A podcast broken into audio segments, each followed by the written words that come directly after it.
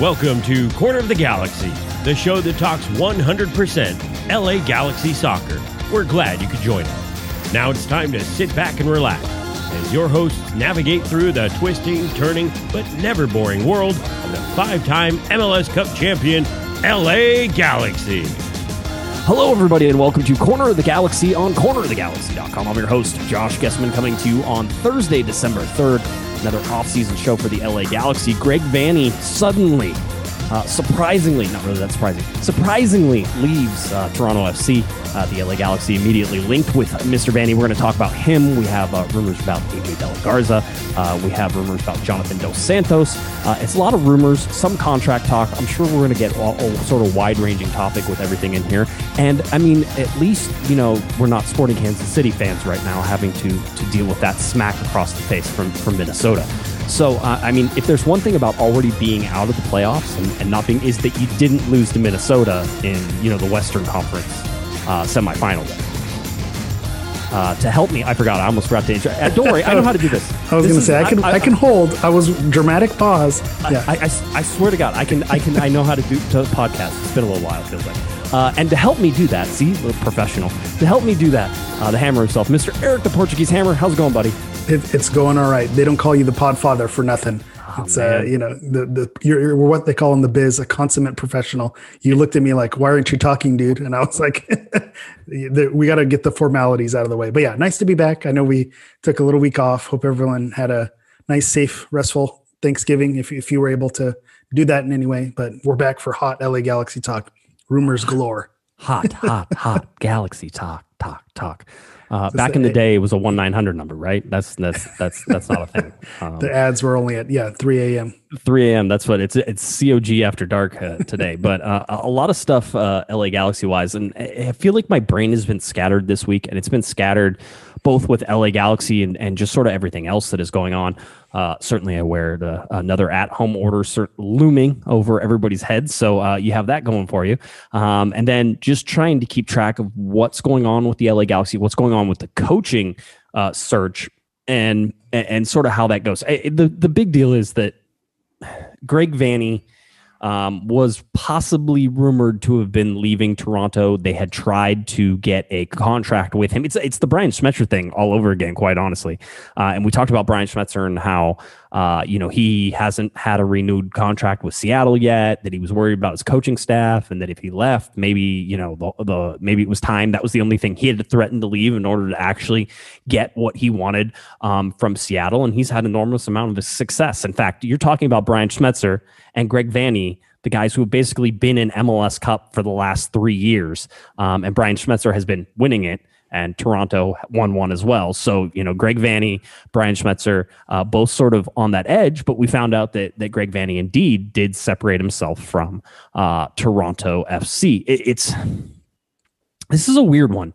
And it's weird only because I feel like there's so much momentum working towards Greg Vanney and it feels like it's so easy for the LA Galaxy to be able to pull the trigger, Eric, that that clearly I'm missing something. And I think a lot of people are missing something whenever you're really trying to balance between Greg Vanney and Dominic Kinnear, which by the way, Dominic Kinnear has more MLS Cups than Greg Vanney.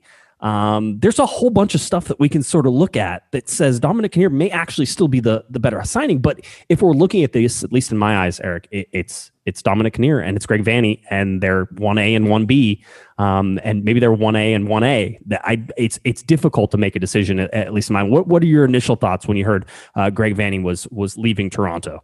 Yeah, well, when uh, GBS was first fired, he was a name that you think, well, who knows MLS and who's been a successful coach and who's someone else that you could bring in? And Greg Vanney is a name that pops uh, to the top of the list because Toronto's been a contender uh, for the better part of the last decade. So uh, he's one of those names that popped up, but you didn't think it was actually a possibility because you would think Toronto would have locked him down. And then there was the talk of contract extensions in Toronto, and you thought, well, maybe this is just a formality. Once they, you know, figure out whatever happens with their playoff run.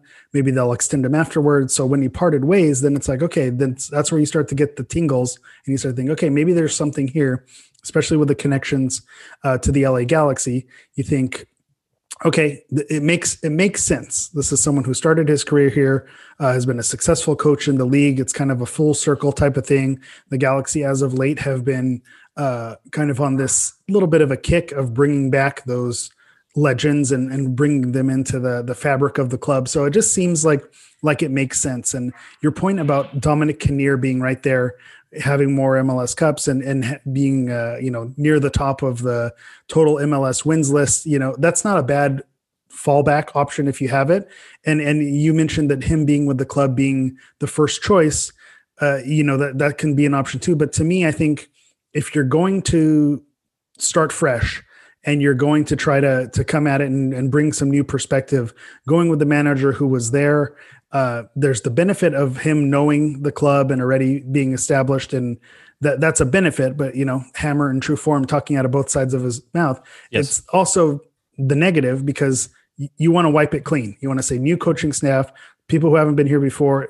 Whatever happened over the last season got stale, and you just need to bring in new blood and make it happen. And so that's why I think Vanney edges Kinnear, in my opinion. And from what it sounds like, if we're to, it's rumor central, Kinnear, I think, is going to have opportunities around the league with other clubs. And so, you know, I, am not worried about him. I think he'll probably land on his feet. But I, I would give Vanney the edge if you're going to. Uh, if you're going to be picking between 1A and 1B, I think I'd, I'd slot Vanney a little bit higher because of his recent success. Remember Atlanta United looking for a head coach, DC United looking for a head coach, uh, Toronto currently looking for a head coach as well. So, I mean, all those things play into what you're about to see.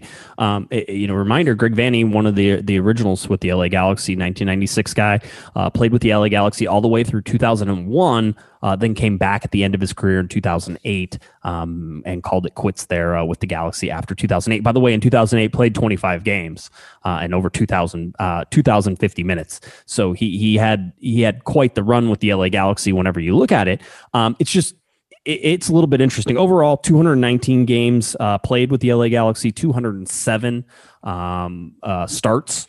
Uh, so a, a, a, guy who was very steeped in LA Galaxy tradition there's one thing, unfortunately for him. Um, you know, he was on the 2001 squad. He wasn't on the 2002 squad whenever he yeah. went to FC Dallas uh, for, or actually uh, went away out of the league for a little while and then came back to the FC Dallas in 2005. So 2001, he goes and leaves. The LA Galaxy win an MLS Cup in 2002, um, and then we know they win one in 05. Um, and then you know that was that was it for Greg Vanney. So Greg Vanney, uh, certainly a, a guy who is well versed in Los Angeles and the LA Galaxy and all these amazing things that the Galaxy have sort of been since the start of this uh, of the league, but doesn't have an MLS Cup with the LA Galaxy. So, um, you know he has one basically as a coach with with Toronto. So I mean you you can look that uh, looking at Greg Vanney and what he was able to do at Toronto though, and let's sort of you know set the stage for for Toronto, who had joined the league and then missed the playoffs every year until Vanney came in uh, basically, and and he finished off the last season where they didn't miss the, where they didn't make the playoffs. Uh, he had I think he finished up the last ten games of the 2014 season was two six and two in those games. Um, they missed the playoffs. Uh, after that, in seven years, he got Toronto to the playoffs five times, uh, was in an MLS Cup three times, uh, and won one of those MLS Cups once uh, with Toronto. So, um, against Seattle, because it was Seattle and Toronto like every year for was, the last seven years. Yeah, and it could have been an option again this year if they, they didn't get bounced early. It's it's you know it's funny when you think about Vanney. I thought he left even earlier before the the 2002 Cup, but he it seems like he was there right till the end, and it's it's almost kind of fitting uh, you know, making when the Galaxy had that early run, making it to all those finals and not necessarily taking home the big one, being so close yet so far away. And so maybe that's a similar thing. Maybe he's he's got some unfinished business to come home and take care of here. Yeah, it, it could be. Um, if you look at what he won with Toronto as well, um, the first MLS team to win the domestic treble. Now, certainly, I will put the world's most giant asterisk again, uh, you know, next to um, the domestic treble because the Canadian Cup is a joke, and it has been a joke because it's three teams, and if you win, if you win those, if you win two games, hey, congratulations, you win a cup. I mean, yeah. it's it's not much, yeah, but still. I was going to say, yeah, but still, a little respect to our Canadian brothers. It's it's a bit of a joke because of the min- the small amount of pro teams that are up there, but it's not their fault. I mean, what are you supposed to do? you can't make up teams. You yeah, have to you, win those games and beat beat the local competition. But I agree, it's fair. It's fair to denote it with a little mark that say it is Canada. There's not. It's not a hotbed of soccer up there. Although you know maybe Alfonso Davies would like a word, but, yeah, but I, sure I, I agree. I agree. Yeah, but still. Yeah, but so, I mean, here's the thing: is that whenever an MLS team from the states actually wins the treble, which would be a Supporter Shield, an MLS Cup, and um, the U.S. Open Cup. US Open Cup. So if you win those three, that's a completely different thing than to say, "Oh, you're tied with Toronto." No, you're not tied with Toronto. Whenever that happens, you have taken a step above what Toronto did. They did great, and and we have to also point out Toronto, Concacaf Champions League finalist, a shootout finalist. They could have been the first MLS team to win the CCL, and they lost, but they were there. Um, you know, I know RSL has has a similar um, you know history with that as well, uh, making it to the final and not getting past in the final. So you know, Greg Vanney has in his I'm going to say in his short coaching career, uh, really when you look at this, he has accomplished a ton. Uh, regular season record of 89, 68, and 48. Uh, if you want to know percentages on that, yes, you do. Oh, thank Eric. Thank you for asking. Yes, you do want to know percentages. What's the percentage on that, sir? Yeah, yeah. What, what, what kind of win percentage did he have? Um, about forty two point nine percent on the wins. Um, his loss percentage was thirty three point five. Okay, and getting a point because we always talk about getting a point, getting a, a point or better, right? So mm-hmm. it's it's always that you combine the draws and the wins together to figure out where where you sort of sit. And uh, if I remember correctly, the LA Galaxy in like twenty. 20 11 finished like the point percentage was like 80 something percent or, or right in that. So uh, Vanney throughout his time with uh, Toronto was 66.5 percent. It is in the comparisons of the LA Galaxy and some of the um some of some of the really good teams the LA Galaxy have had this overall, and and I took this over multiple seasons, so it's like over seven seasons. It's kind of hard to complain it, yeah. com, to compare exactly, but this doesn't exactly match up to some of those higher levels. But again, it's over seven seasons. I, I consider this pretty good. Um, yeah. th- this feels feels like a solid solid record. And and I think you, you mentioned it with the the play MLS playoff experience. I think that's a piece of it. There's something that has to be said about knowing what it takes to get in there, and that's something the Galaxy have struggled to do in recent years. The experience with CONCACAF Champions League, again, regardless of the path that they take to get there. That, excuse Canadian, me, ex, excuse me, that's irregardless. Irregardless, yeah. Sorry. I just want to make sure you got that. yes, irregardlessly uh, yes. of of the Canadian pathway. There, there's something to be said that he knows what it's like to go up against CCL competition, and I think the Galaxy are a club that should absolutely have aspirations to be in the mix of, of Champions League, and you want a manager who knows what it's like to play in those games. So, uh, so I mean, you're right. You're right. Sixty-six percent win percentage. Maybe that's not flying off the boards, but or a point percentage. But at the same time, all I care there's more wins than losses. He's not. We're not getting a coach with a losing record who's coming in uh, off a slump. I think you're getting someone who's continuing to grow and has a, a bright future in front of him. And uh, it's also possible the, the we've seen coaches uh, of his age who kind of develop in MLS and maybe go on beyond. This could be a stepping stone to you know a job beyond this as well if he's able to have success here in LA. Yeah, it is. Uh, real quick shout out in the chat room. Jose, little super chat, drop some, drop two dollars on us. Um, so thank you for that, Jose. Jose, my Spanish es es es, es muy malo. However, I would like to say thank you for wishing my son a happy birthday. It was it was uh, Pato Jr. Pato Jr. Jr.'s uh, birthday yesterday, um, and so uh, I appreciate that. So if you want to super chat, you're always welcome to do that. And if you put in there, we will of course read your message in the chat if you super chat us. So uh, that's always fun. Yes, Eric. He, he, threw a little Portuguese in there for oh, you. Oh, that, that's hammer in Portuguese, o martel. You know, what? So, so Jose, multilingual in the chat here. You know, I, I believe it translates in uh, in Spanish as well or something close. But uh, you know, we'll take it. Thanks, Jose. We'll, we'll take it. Yeah, it. I was I was gonna say just let's try not to use too many languages though. I'm not that smart and it, will confuse me. Um, I'll be I'll be all sorts of crazy.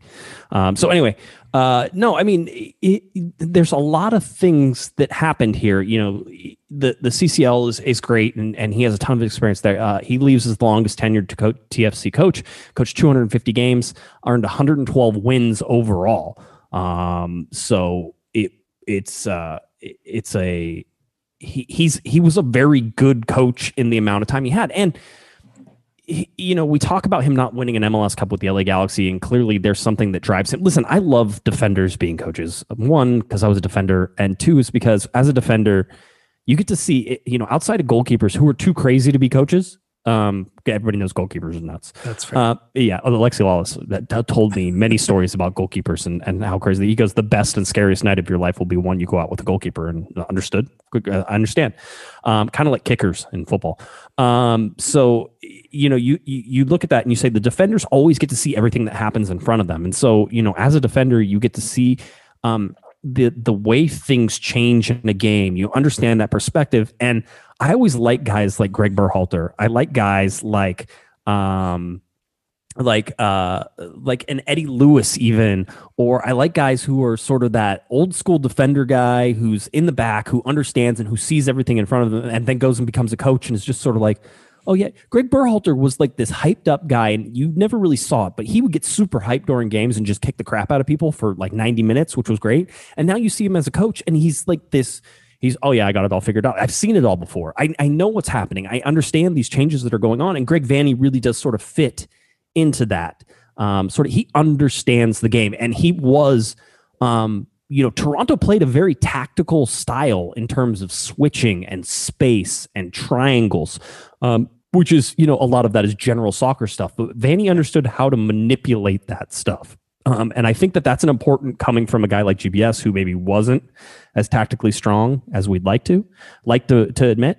Um, and, and you see that now that this could be a good switch over over somebody like Greg vanney Yeah, and and you make a good point about the defenders. Uh, GBS was more of a uh, you know, an attacker. So he's went with more of an attacking style. Vanney being a defender, he's going to know how to set up his defense. And I think when you look at his teams in Toronto and how they were constructed, and I know we're going to talk about, uh, you know, the the amount of uh, salary that was dumped into those level right. of players that he was able to bring in. Uh, but he was able to create that link between the defense, have a midfielder, you know, with someone like Pozuelo pulling the strings, which is if you we've talked about this for how many years now that the Galaxy are missing that type of midfielder. Right. Uh, and you saw it with Reynoso and Minnesota United tonight also. Uh, you know, that guy who pulls the strings and sets up the plays and and he knows how to connect that with also, you know, your strikers who know how to put away goals. All three levels of the attack. He knows how to make them connect. Whereas I think someone like GBS, you saw, let's have the defenders attack, let's have the midfielders attack, and then the attackers attack. So it was like that was the plan. So instead of it being more of a tactics, like you said, tactics driven and and setting up styles, like you said, triangles, all those things. So uh, yeah, so I, I like what I see, and I, I know we're being presumptive here as well uh, as far as Vanney and maybe we're talking a lot about him, you know. Yes. So so we'll see how it all pans out. There's still work to be done. Yeah, well, and and let me be very clear up front. I don't have any knowledge, and I certainly have knowledge in the opposite direction that there's any sort of quick decision coming on Greg Vanney. I don't think that's happening. Um, in fact, the, the LA Galaxy had had uh, interviews scheduled for this week and next week. Um, so I don't think you're going to get anything until at least the end of next week um, in, in terms of that stuff. So uh, quick shout out to Aaron, uh, dropped us some uh, $5 in the uh, super chat. Uh, Aaron is the one who always gets me on irregardless. So um, he says, irregardless of your adorable one year old boy, I'd like to see Eric's uh, doxies on camera. We'll see if we can make that happen, Eric or Aaron, and we'll see if we'll, we'll make Eric do it. Um, the other thing I, I, would like to point out, uh, Patrick uh, in the chat room did not pay us to say this. However, he did point out Bruce Arena was a keeper. And Patrick, I'd like to point out Bruce Arena is straight up crazy. Uh, so I think my point stands. He's he's an excellent, um, you know, uh, understander uh, of how the game sort of uh, change and, and what happens on the field. And Bruce Arena has earned that, but he's also nuts. Uh, Philip uh, in, in, Super Chat says uh, says get yourself something nice, COG. So thank you for that. I, am thinking, Eric, I, I want to do one of these before Christmas. Is we need to do a live show um, and we'll have people super chat us, but we're going to do- donate that money. I, I feel like that, that would be a lot of fun. Like maybe we'll do the LA Galaxy Foundation because I like to, to give them money anytime we can, but I'll keep track of, of what we give. So, you know, I don't spend all your money on us tonight. Let's, let's, let's make some people's, uh, you know, Christmases a little bit happier. So we'll figure out exactly what we're going to do. Um, but we'll, we'll, we'll figure that out. But, um, Greg Vanney is, I mean, he is a reasonable suggestion in terms of, hey, this could be somebody who actually comes to the LA Galaxy. That's not a far fetched thing. Um, here's here's the knocks on Vanney though. We've been pretty positive about him so far. He's done a lot. You understand why the LA Galaxy are interested. The former LA Galaxy tie makes a lot of sense. Um, you know, I love the fact that he that he played for the LA Galaxy and, and now he wants to be the coach of the LA Galaxy. So, um, or maybe he doesn't. I don't know. I didn't talk to him, so we'll we'll we'll continue that. Um, but Toronto consistently had one of, if not the highest payroll in Major League Soccer. You're talking about the one team who consistently outspent the LA Galaxy basically from 2015, 2016 on. Um, their MLS Cup in 2017, they had the highest payroll in Major League Soccer. I think 2018 they had the highest payroll in Major League Soccer.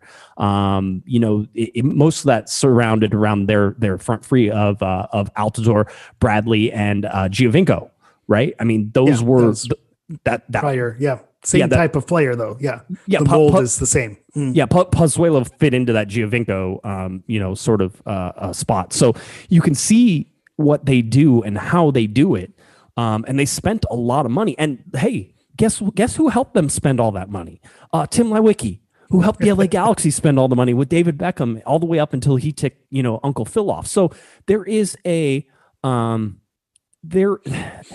I, it was funny because we have a, a member in our Discord, and I invite you to find um, you know, our Discord and, and, get in there because Romero is in our Discord. I consider him one of the smartest data guys that I have seen talking around the LA Galaxy, and he always has great stuff. And he goes, It's kind of hard for me to say that Greg Vanney didn't underperform almost every single year if you yeah. think of how much money that they spent and they only got one MLS Cup out of the run. Um, that's that's an interesting take, and I I kind of agree a little bit. It's yeah. it's not far off it was one of those whenever we did the the salary show whenever the mlspa would release those salaries i think it was always shocking to us that toronto was at the top of that list. And then when you looked at it you said okay that makes sense. So so to me i think with altidore and bradley that tied up a lot of cash whether you think they were worth it or not is a different discussion. Uh, so that's my only pushback is they spent a lot of money on on those players um, but it was a small group of pay- players that they were paying a lot of money. And so I think when you look at that, it's similar to the LA Galaxy. You know, they're paying a small group of players a lot of money, and others are, are more in that mid range or, or, mid to low range. And so I, I, think it's a fair criticism and it needs to be brought up as well. If you're going to, you know, say, talk about someone being a success, uh, making the playoffs that many times and going to cup finals, but only walking away with one. I mean, it's fair. I mean, we, we talk about the neighbors down the street uh, you know, having these excellent seasons and then flaming out in the playoffs every year. Uh, that it's fair that they're being criti- that he that coach is being criticized as well. You know, to bring in that familial connection to Toronto FC. Uh, so so it's it's fair to bring it up that that maybe when when it matters most that there are some of those struggles. Well, uh, let's let's go a little deeper on that as well. You have three designated players for them for their really successful years. You can interchange Giovinco and Pozuelo. That's fine. I don't care. Um, they're they're a lot of they're a lot the same. So you can say that. Um, but when you look at the caliber that they spent the money on, and and you know you can argue Michael Bradley and Jozy Altidore, that's not the same caliber that you would probably see the LA Galaxy doing, right? This is not a Zlatan. They didn't have a Zlatan on the team. They didn't have, you know, quite honestly, they didn't have a Chicharito on the yeah. team in terms of popularity and, and ego. So there's some questions about whether or not Vanney would be able to handle somebody like a Zlatan Ibrahimovic. Um, and, and by the way, I understand there probably will never be another Zlatan, but there's going to be somebody else who's going to be a head case and who's going to be a high profile guy. And you're going to ask whether or not you you know he can handle that. Now, in defense of Vanney, I'll point to Dominic Kinnear, where Zlatan Ibrahimovic was like, Dominic Kinnear's great, and I'll gladly play for him, and you know he's he's a great coach. So Dominic Kinnear proved himself to Zlatan um, in a short amount of time. All right, we'll we'll take that as as Zlatan was being you know honest and and truthful with that. Um, you know what can you say about um, you, you know, about his management style in terms of, you know, is he going to be able to manage the big guys? Because he doesn't really have, I mean, hey, Jozy Altidore is great. I love Jozy Altidore. I like Michael Bradley. I know people hate Michael Bradley. I like Michael Bradley. I have talked to both of those guys in uh, scrums for the U.S. men's national team whenever I'd be covering LA Galaxy guys. So I've seen them there, Jozy Altidore seems like a really cool guy. Uh, Michael Bradley seems a lot like his dad, uh, and just in terms of personality. So you know, there's there's there's edges to those guys, and I understand it. But Michael Bradley's always going to be and is always fiercely a team guy, right? It's not like he's going to be a Zlatan where he's out there, you know, throwing teammates under buses and you know moving uh, Sebastian Lletget out of position in a wall. Um, you know, all, all these things that you see. you know, so so there's a question there of whether or not Vanney can handle that. Do you, do you see any of that? Is that a question mark for you, or do you feel like that would be fine? I feel like that'd be fine. I think there, there. You said Zlatan is a, a one one of a kind, one of one addition. You're not going to get a lot of those. I can think of maybe one, maybe two players who would bring that type of personality and that type of, uh, you know, manageability that you'd really need a super uh, you know, psychological manager to handle them. But we've seen uh, some of those players, even with the best coaches in the world, with clubs around the world, having difficulty controlling some of these per- personalities. So it's not a, a Greg Vanney thing. You know, this, this happens with other managers as well. I, I don't think that's something that we need to be concerned of uh, you know, into, it's your favorite your favorite line. It is until it isn't. Until right. he comes, and then we hear locker room rumblings with some DPs having friction and and so on and so forth. Um, but but that's more. I think that's more on the players than it is on the coach. I mean, the coach when, when a new coach is brought in, you, I think the players should give them the benefit of the doubt until you know trust is lost. So I think uh, you have to see how things play out. And uh, we're not ready to start picking sides yet from a, a, fight and a breakup that isn't happening this is, isn't one of those things where you start having those imaginary fights in your mind and, and playing out the scenarios. Right. I'm not ready to, to take that leap just yet. Okay i understand. Uh, this is uh, this is what vanney said whenever he was uh, he was getting ready to uh, to leave or, or after he announced he's leaving. He said Okay, first of all, let me set this up because I read this and I'm like, did the LA Galaxy already give him the job? It really felt that way. I'm, I'm here to tell you that's probably not the case.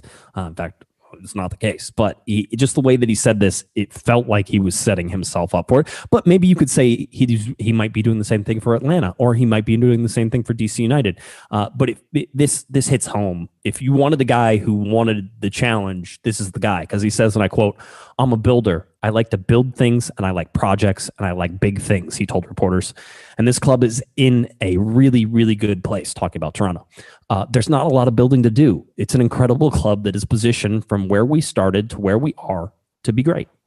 Um, and then they sort of asked about what he would do afterwards. He goes, Well, obviously, I need to catch my breath. I do need to regroup a bit. But anyone who knows me knows I don't sit still very well, so it won't be a long thing. But at the same time, I do know that this has been an exhausting year emotionally. Feel you, Greg Vanney, on that one uh, as well. So, I mean, again, I, I get into the um the the it seems like a a lot of people are saying this seems like such a good fit. There's no way the LA Galaxy will pull the trigger. I still think um, that there could be lots of reasons why maybe you wouldn't want Greg Vanney, or whether you just want Dominic. A lot of the things that we're saying about Greg Vanney could be said about Dominic Kinnear.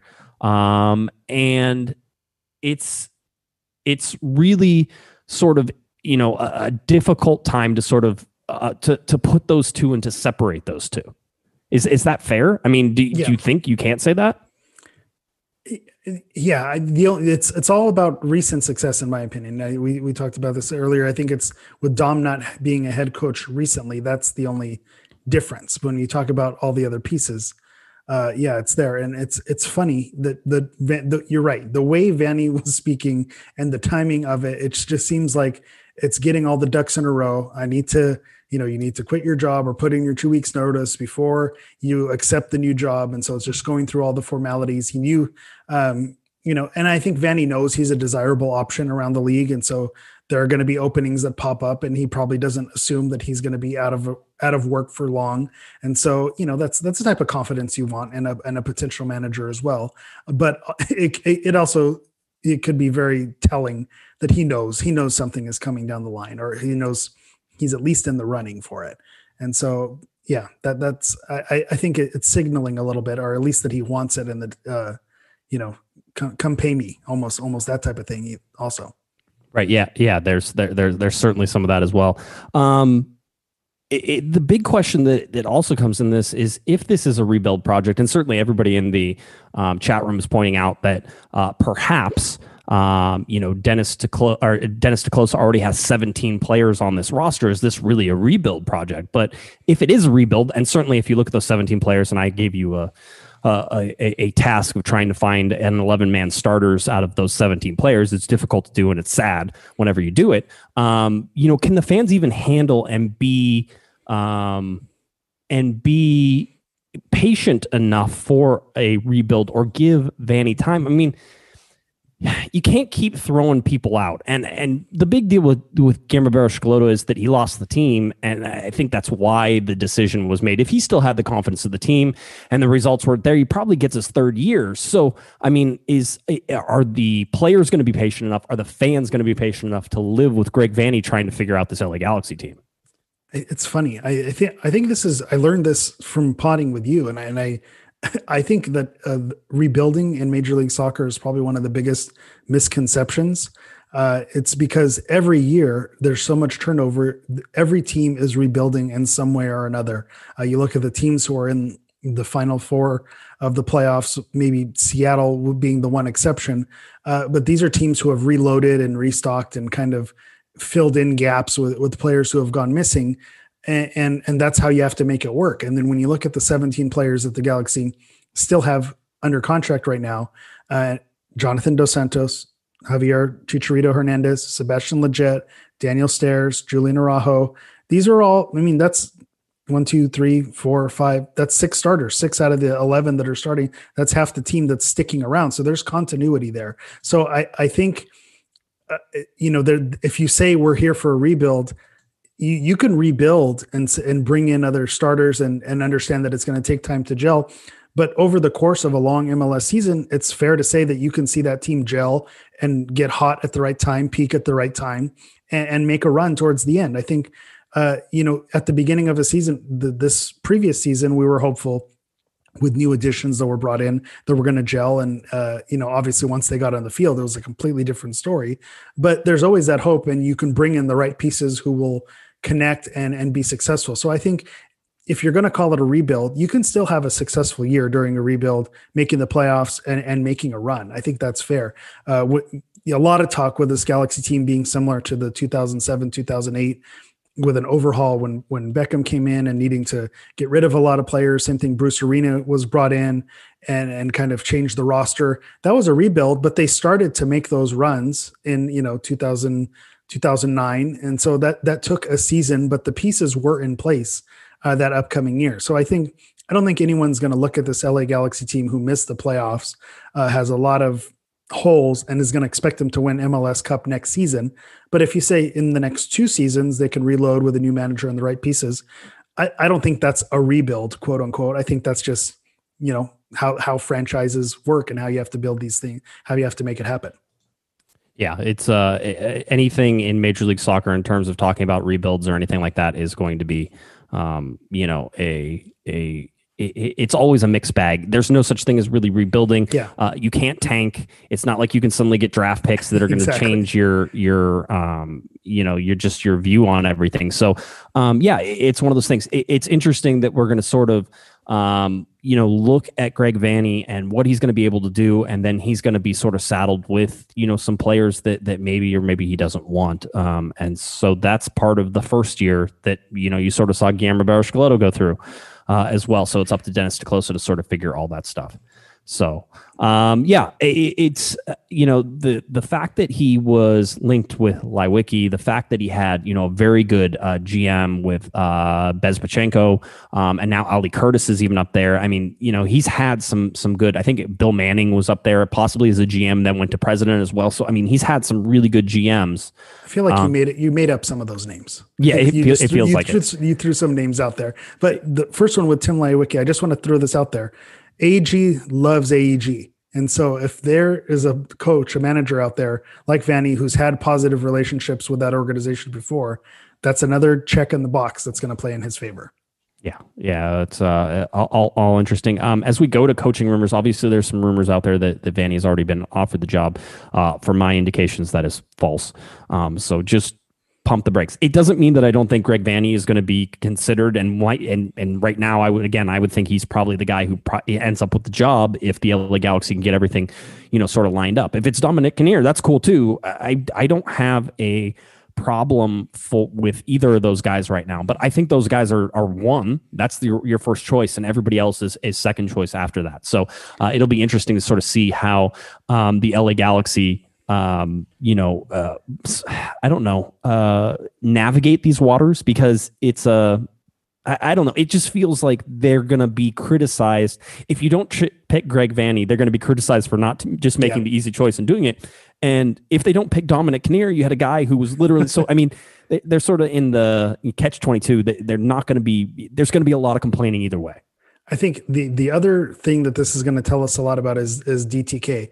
And Dennis te Kloese, obviously, with his connections to the Mexican Federation, a lot of that was leverage that because we brought te Kloese in, that we're going to be able to land these you know top Mexican players and top Mexican managers. And so I think if you go with Vanney or you go with Kinnear, that's telling that DTK is either learned or has uh, changed maybe his perspective and his methodology on how he wants to build this team and so that that that can be telling as well it's going to be uh, is D- DTK does he you know with there were rumors that he was flying to to Mexico City to interview so obviously we know with his previous connections that's probably why Do- he's going there Do we but if do we think he was there interviewing people, or do we think he was shopping. just, just there over Thanksgiving and enjoying his time off a little bit? I mean, that is his second home. So that's also an option. And as general manager, there's also entertaining offers from other clubs. That's also a thing uh, that you can do out there. So it's not necessarily managers either. But you're right. Uh, yeah, but still. But I'm going to keep, keep right. going. It, I think w- the manager he picks is going to tell the direction that he wants the club going because you know we, we see it all the time. We don't want the the big flashy name. We want the the winning product that's going to be on the field. That's something that fans often say. And so this hiring like Vanney, like uh, Kinnear, is going to tell you it's more about the product on the field than it is about the name because those aren't uh, you know it's not Mourinho, it's not Zidane. Those are MLS local, homegrown, you know, organic, whatever you want Right. to say. That that's not a flashy pick. It's just a regular, uh, you know, regular, you know, solid hiring to try to build from the bottom. It's it's more scrappy than it is flashy. I, will say this: reading all the stuff about um, Greg Vanney is that he has a full complement of technical people um, that. Uh, could be coming with him as well. So, you know, coaching staffs, assistant coaches, um, but more than that, he has a deeper level. So, Toronto is going to be bleeding that whenever he leaves because he's probably going to pull a lot of people with him. Um, and so, anybody who gets him gets that as well, which is a bonus. Um, you know, Kinnear would have to build his his staff. I think that that Vanney, for the most part, will get to sort of pick the people he wants to bring with him uh, to come to the LA Galaxy and do that. So, um, you know, we'll we'll sort of take a look at uh, at at that as it comes down. Now, um, Grant Wahl was talking to Landon Donovan, um, and and Grant tweeted this out, um, and he said, you know, Landon Donovan tells me he thinks he's capable of coaching the LA Galaxy right now. Landon Donovan is, um, but that Greg Vanney has put in more time as a head coach uh, to deserve the gig if he gets it, type of thing. So, uh, Landon Donovan is on my um, is on my coaching, my top 15. He's just last in, in 15. So, um, Yeah, you know, Robbie okay. Keane is well, well above him as well. So, So we're aligned there. I, I think that comment, you know, what's he going to say? Is some we said we like someone with confidence. Is you know he feels ready to to take on a club now. I think is it one season that he has under his belt at USL. Uh, so one full season at USL, and he feels like Yes. he's ready to to take on the world. I mean, you know, and maybe the Galaxy have fallen so far that it's not uh, a prestigious job, and he he's ready to take it on and, and start a rebuild. Um, but I think that's maybe it's asking a bit too much. He's right. Vanney is more seasoned. He's put in paid his dues a little bit more. Um, so I, I think you know I'm okay with Landon saying that, although I, I disagree that he's he's probably ready for that big leap. Uh, you know, he's not Right. quite ready for that just yet. But I res- I respect the man, so I'm not gonna. We're gonna keep moving. Okay, sounds good. Um, another little bit of news: former LA Galaxy defender AJ De La Garza, who was with uh, Inter Miami, is out of contract in Miami. Um, there have been r- rumors that I'm sure he would like to get back to LA. Uh, there is uh, is certainly. Um, no no amount of love that would keep him from from coming to LA. Uh, I think fans are, are pretty excited about him. But I mean, it, it does beg the question. AJ played six games total, five in the regular season and one in the postseason, by the way, where he played 90 minutes. Um, so you know he's 33 years old. He's he's well past it now. I mean, you know, um, AJ was always known as the speedster and had it. He's had several injuries that have sort of kept him from from really getting back there. Um, so are you uh, would you at all be upset or surprised if he ended up back with the LA Galaxy? You're you're leading the witness. I don't like the way you asked that question. uh, you made it sound like it was as a bad thing. Here, here, here, do you want me to tell you? I'll tell. Let me. I'll go No, first. I'll tell. I'll Okay, go. I'll go go. I don't mind. I, I I personally would want AJ back. I think um, with how he exited the club and circumstances that were surrounding that, I think it's like a, a good faith measure to bring him back and have him end his career here. And, and I think he's he's closer to the end of his career than he obviously to the start of it. And so I think if he comes here, it's going to be uh, you know, to retire and kind of his close out his last couple years. And so I would want him back. The the on the field thing is is not as important, and I think that is probably what may drive some people away and might not like it. Is say it's not like uh, he's going to be the starter for all the games, and and what's he going to be able to truly contribute to the team. But you look at someone like a um, you know, like Sacha Kljestan, who was brought in, and I personally didn't think he had a stellar season. I thought he he struggled a bit, but there was all this talk of him being a locker room guy and a good leader for the team. And I think AJ brings that that same type of thing. The the one negative that I'll mention is you bring in Sacha Kljestan, you bring in AJ De La Garza.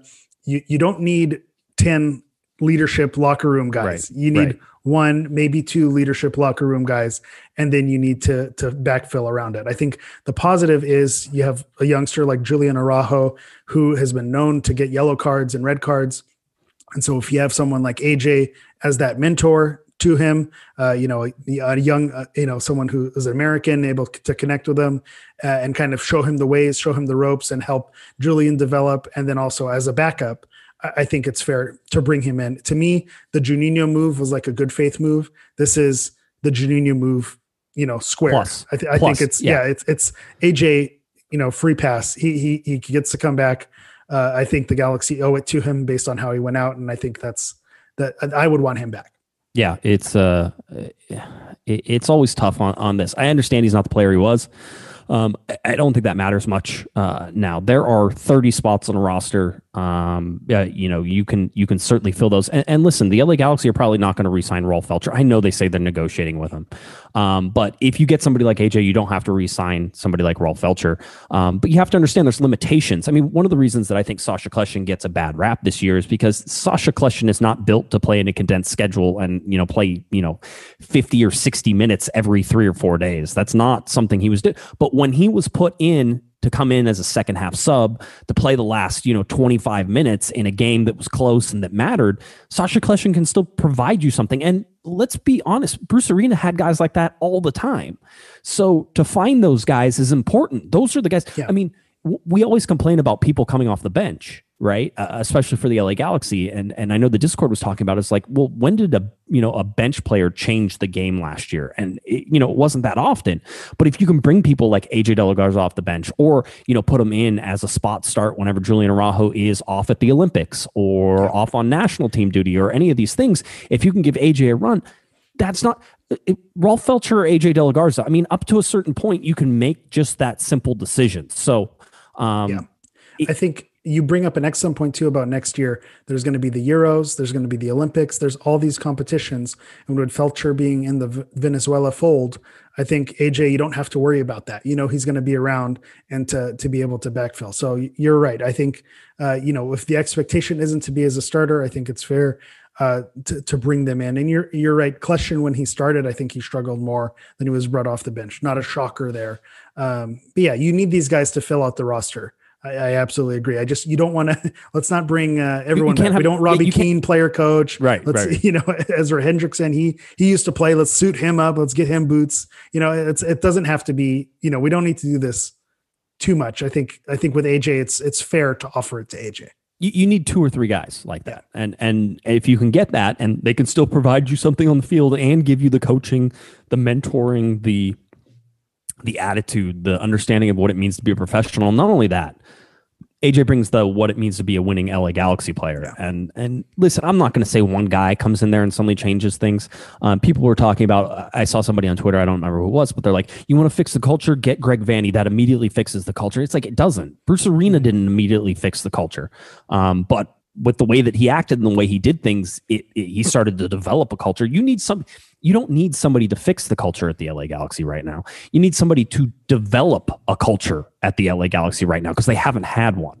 Um, so you know, AJ De La Garza certainly happen, uh, uh, helps with that. Also, side note, um, AJ and his lovely wife Megan welcomed um, Colette Ivy into the world very today, December third. So uh, one day after, one day and one year after my son was born, uh, they get a little girl, uh, Colette Ivy. So congratulations to the De La Garzas, uh, filling up that that roster quickly. I was going to say, yeah, they're, yeah, they're they're building a nice little team there, and you know, congratulations to the De La Garza family and happy birthday Colette, I think uh, you know with what that family, what we know they've been through with uh, with childbirths, and you want to celebrate this and, and send them love absolutely during time like this. Uh, people also mentioning uh, another guy who was, I think, out of contract or, or option not picked up was Lu- Luis Robles over at, at Miami. He would cost you a lot of money if you're the LA Galaxy, but being the Galaxy have not signed, or, or being that David Bingham is out of contract, um, and that Jonathan Klinsmann is being negotiated with, uh, those two things sort of put you in a position to say, do you want to spend a lot of money on Luis Robles? Because he has a track record of being a very good goalkeeper.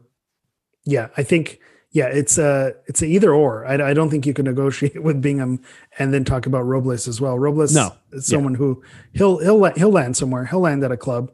Um, yeah, I think he's he's an upgrade over Bingham if you're going to go one at the other. But I think when Klinsmann was brought in last season, uh, it was with a little carrot dangling that there's an opportunity to be a starter here, and I think he he showed in those games that uh, you know he he may be up to the task. So if may you be. go with he if you go with Klinsmann, it's not a bad idea to bring in an experienced goalkeeper like Robles. But then to your point, what does that cost? You know, Robles, I would imagine with the experience that he brings, is not going to be a cheap a cheap option like like Klinsmann would probably be a more you know uh, a more palatable signing to the to the budget and to the salary cap.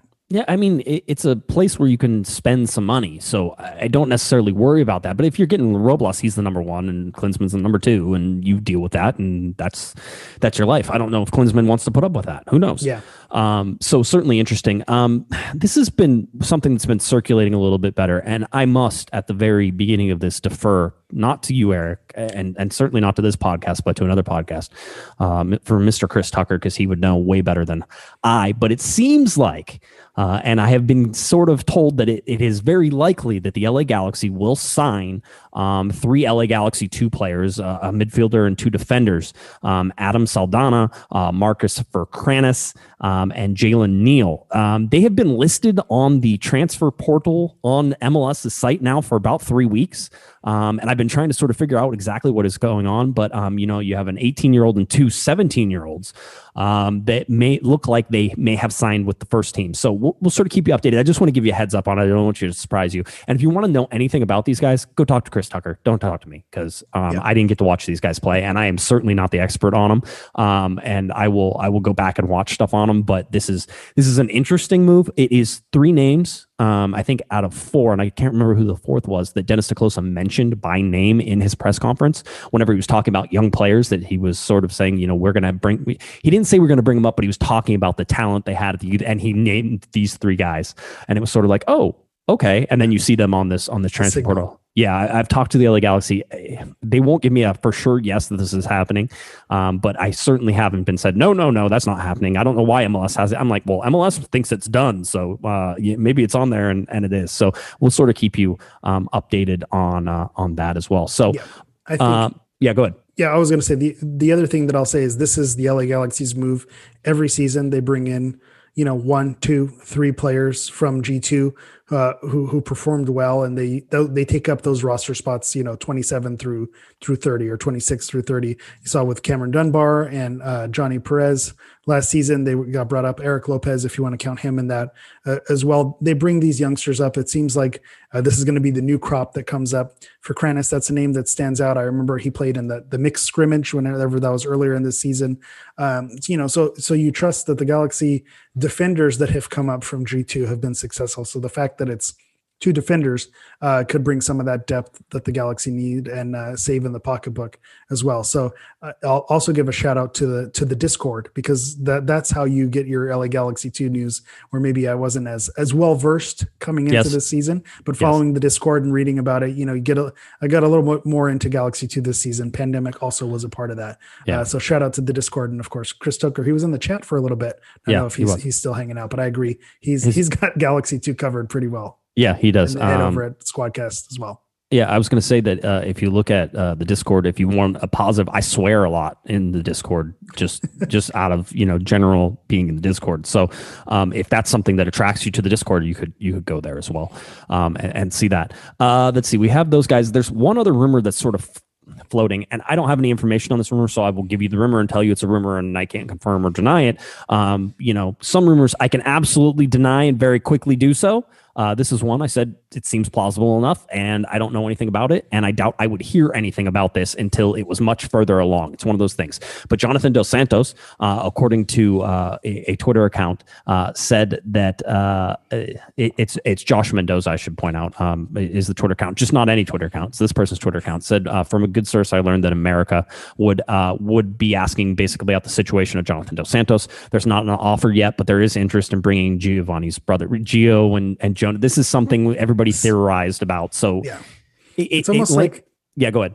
this this is the yearly the yearly rumor every offseason it seems like even since Gio was here because of the connections with their dad and and this being a you know their boyhood club th- these connections happened with Gio and then now they're still happening with, with jonathan so i think you, you don't want to read into it too much because it's like everywhere they went it happened with Villarreal, it happened with the Galaxy. Wherever one brother goes, the, there's always the rumor that they they like playing together, and the other brother is going to follow. So, uh, so I, I wouldn't dismiss it completely, but it's also you can't take it seriously just yet. The only thing that I will mention, and I'm sure we'll get into this, is you know would people be upset if he went? And I think.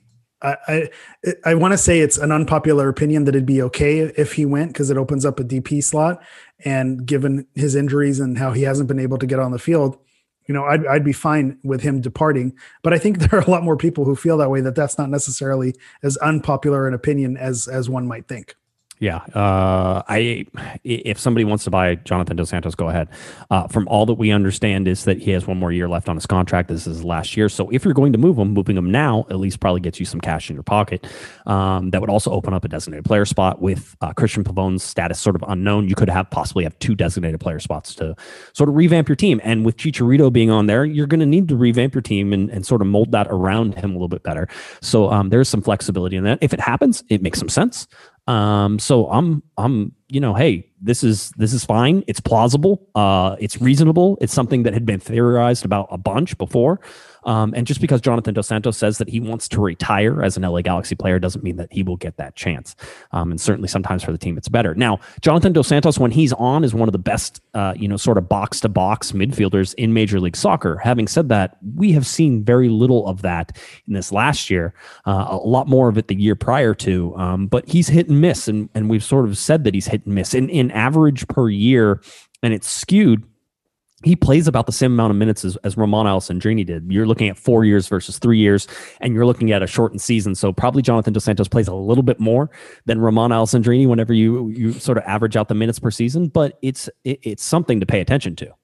Yeah, we we actually were having this discussion on the text thread.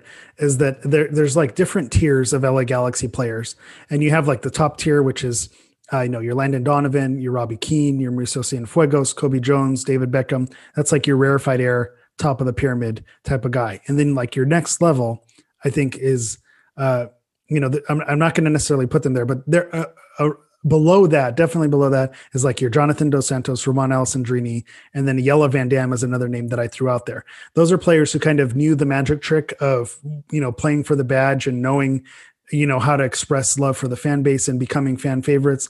But when you really break down their play, they weren't really as consistently good as they could be. You know, they didn't necessarily reach their potential. They showed flashes that they could be successful. And when they were on, you were happy they were on, but they didn't give you that on the whole time they were here. So I would put Jonathan Dos Santos, Roman Alessandrini, and Jelle Van Damme, all in that same category. They'd be grouped together uh, because when they're on, you want them and you love them on the team and they know what it means. And uh, as a fan, they make you want to root for them. Uh, but when they're not on, you know, you, you, have to be you have to be on the field and, and you have to produce. And and as of late, that just what that wasn't that has it wasn't the case this season with with Jonathan, and then it happened the year previous with Alessandrini. So if it was if it was time, if time was up on on the, on that experiment, uh, you know, I think I think that's where they'd land. Uh, LA Galaxy currently have 17 of 30 roster spots filled. Uh, if those other three sort of fall in there, they'll have 20 of 30 filled um, just sort of give you an idea of how many players they're they're sort of going to get to play with in the offseason. Uh, if you lose two designated players, if you you know right now we're, we do not even show Cristian Pavón on this, um, and mostly because that's that's one of those things you look at and say we don't know what the future holds for Cristian Pavón. So um, a lot of things to sort of take a look on. Uh, I, I think what we should do, Eric, is probably call it a night um, and and look at some more of this stuff probably next week. So uh, let's everybody take a deep breath on that and, and, sort of wait on the rosters and sort of what's happening. Let's uh, let's watch to see what happens with this coaching. Um, you know, I feel like the LA Galaxy could be in a position before the end of the year to make a coaching decision. Uh, but when we say that, that means that's happening in the next you know two to three weeks um, to to make that happen and not have it get sort of lost in the Christmas time stuff, right? I mean, you it's probably after the first of the years when you're finally going to see it. It doesn't mean the LA Galaxy haven't made a decision uh, by then, but it's probably after the first of the year where they're really able to sort of um, you know keep keep an eye on that. So uh, yeah, I think that's it. Greg Vanney seems like he's in the driver's seat. Dominic Kinnear certainly is there as well. Um, a lot of interesting moves, and as teams end up and as the playoffs are ending, uh, you're going to see more and more people um, sort of coming in uh, coming in to to do all this stuff. Um, you're going to see more players, more free agents, more contracts, and and, and all that stuff. So um, we'll see. Uh, we'll see how that all goes. And I, I think uh, we're we're we're drawing it out for for dramatic uh, dramatic effect here. But are, are we trying to get the dogs uh, in? We're, we're trying. Hold on. Yeah, good job. You're you're on mute, Eric. You're on mute. Trying, I'm trying not to make tons of noise. I'm trying yeah. to close back. I could do my outro and then we could bring them on for the okay for the, for the big right. closer. All right. Why don't you tell people where they can find you? We'll get on out of here. All right, you can find me on Twitter at Hammer EV. You could also find me on Instagram at Galaxy Profoul. That's Galaxy P R O F O U L. And then our Grading the Galaxy season review uh, next uh, section with midfielders should be dropping soon. All right, sounds good. Uh, that's good information for the person who has to post it too. So thank you for that. Um, if you're looking for me on Twitter, it's at Jay J G U E S M A N, and at Galaxy Podcast. Uh, head on over to cornerofthegalaxy.com uh, where we'll try to update you on a whole bunch of stuff. But mostly here on the podcast is where you can find that. So head on over to our YouTube channel. You can do all those fun things. All right, uh, we we leave you with a, a wonderful picture of, uh, of three wiener dogs uh, sitting there, one with a sweater on, um, and two looking. I think this yes. is going to be my Christmas card. Yeah, yeah, I, it's, a, it's a good one. It's a, it's a good one for sure. All right, uh, for Eric the Portuguese Hammer, I'm Josh Pato Guesman, and you've been listening to Corner of the Galaxy on cornerofthegalaxy.com. Have a great one, everybody. You've been listening to the Corner of the Galaxy podcast on cornerofthegalaxy.com. You can follow the show on Twitter and Instagram at Galaxy Podcast, and be sure to check out and subscribe to iTunes, Stitcher, and Facebook by searching for Corner of the Galaxy. Fans, we thank you for listening, and we ask that you be kind and courteous to your neighbors as you leave the podcast. We thank you for joining us and look forward to seeing you again. Until then, I'm Michael Arajo, and on behalf of the entire Corner of the Galaxy crew, goodbye, everybody.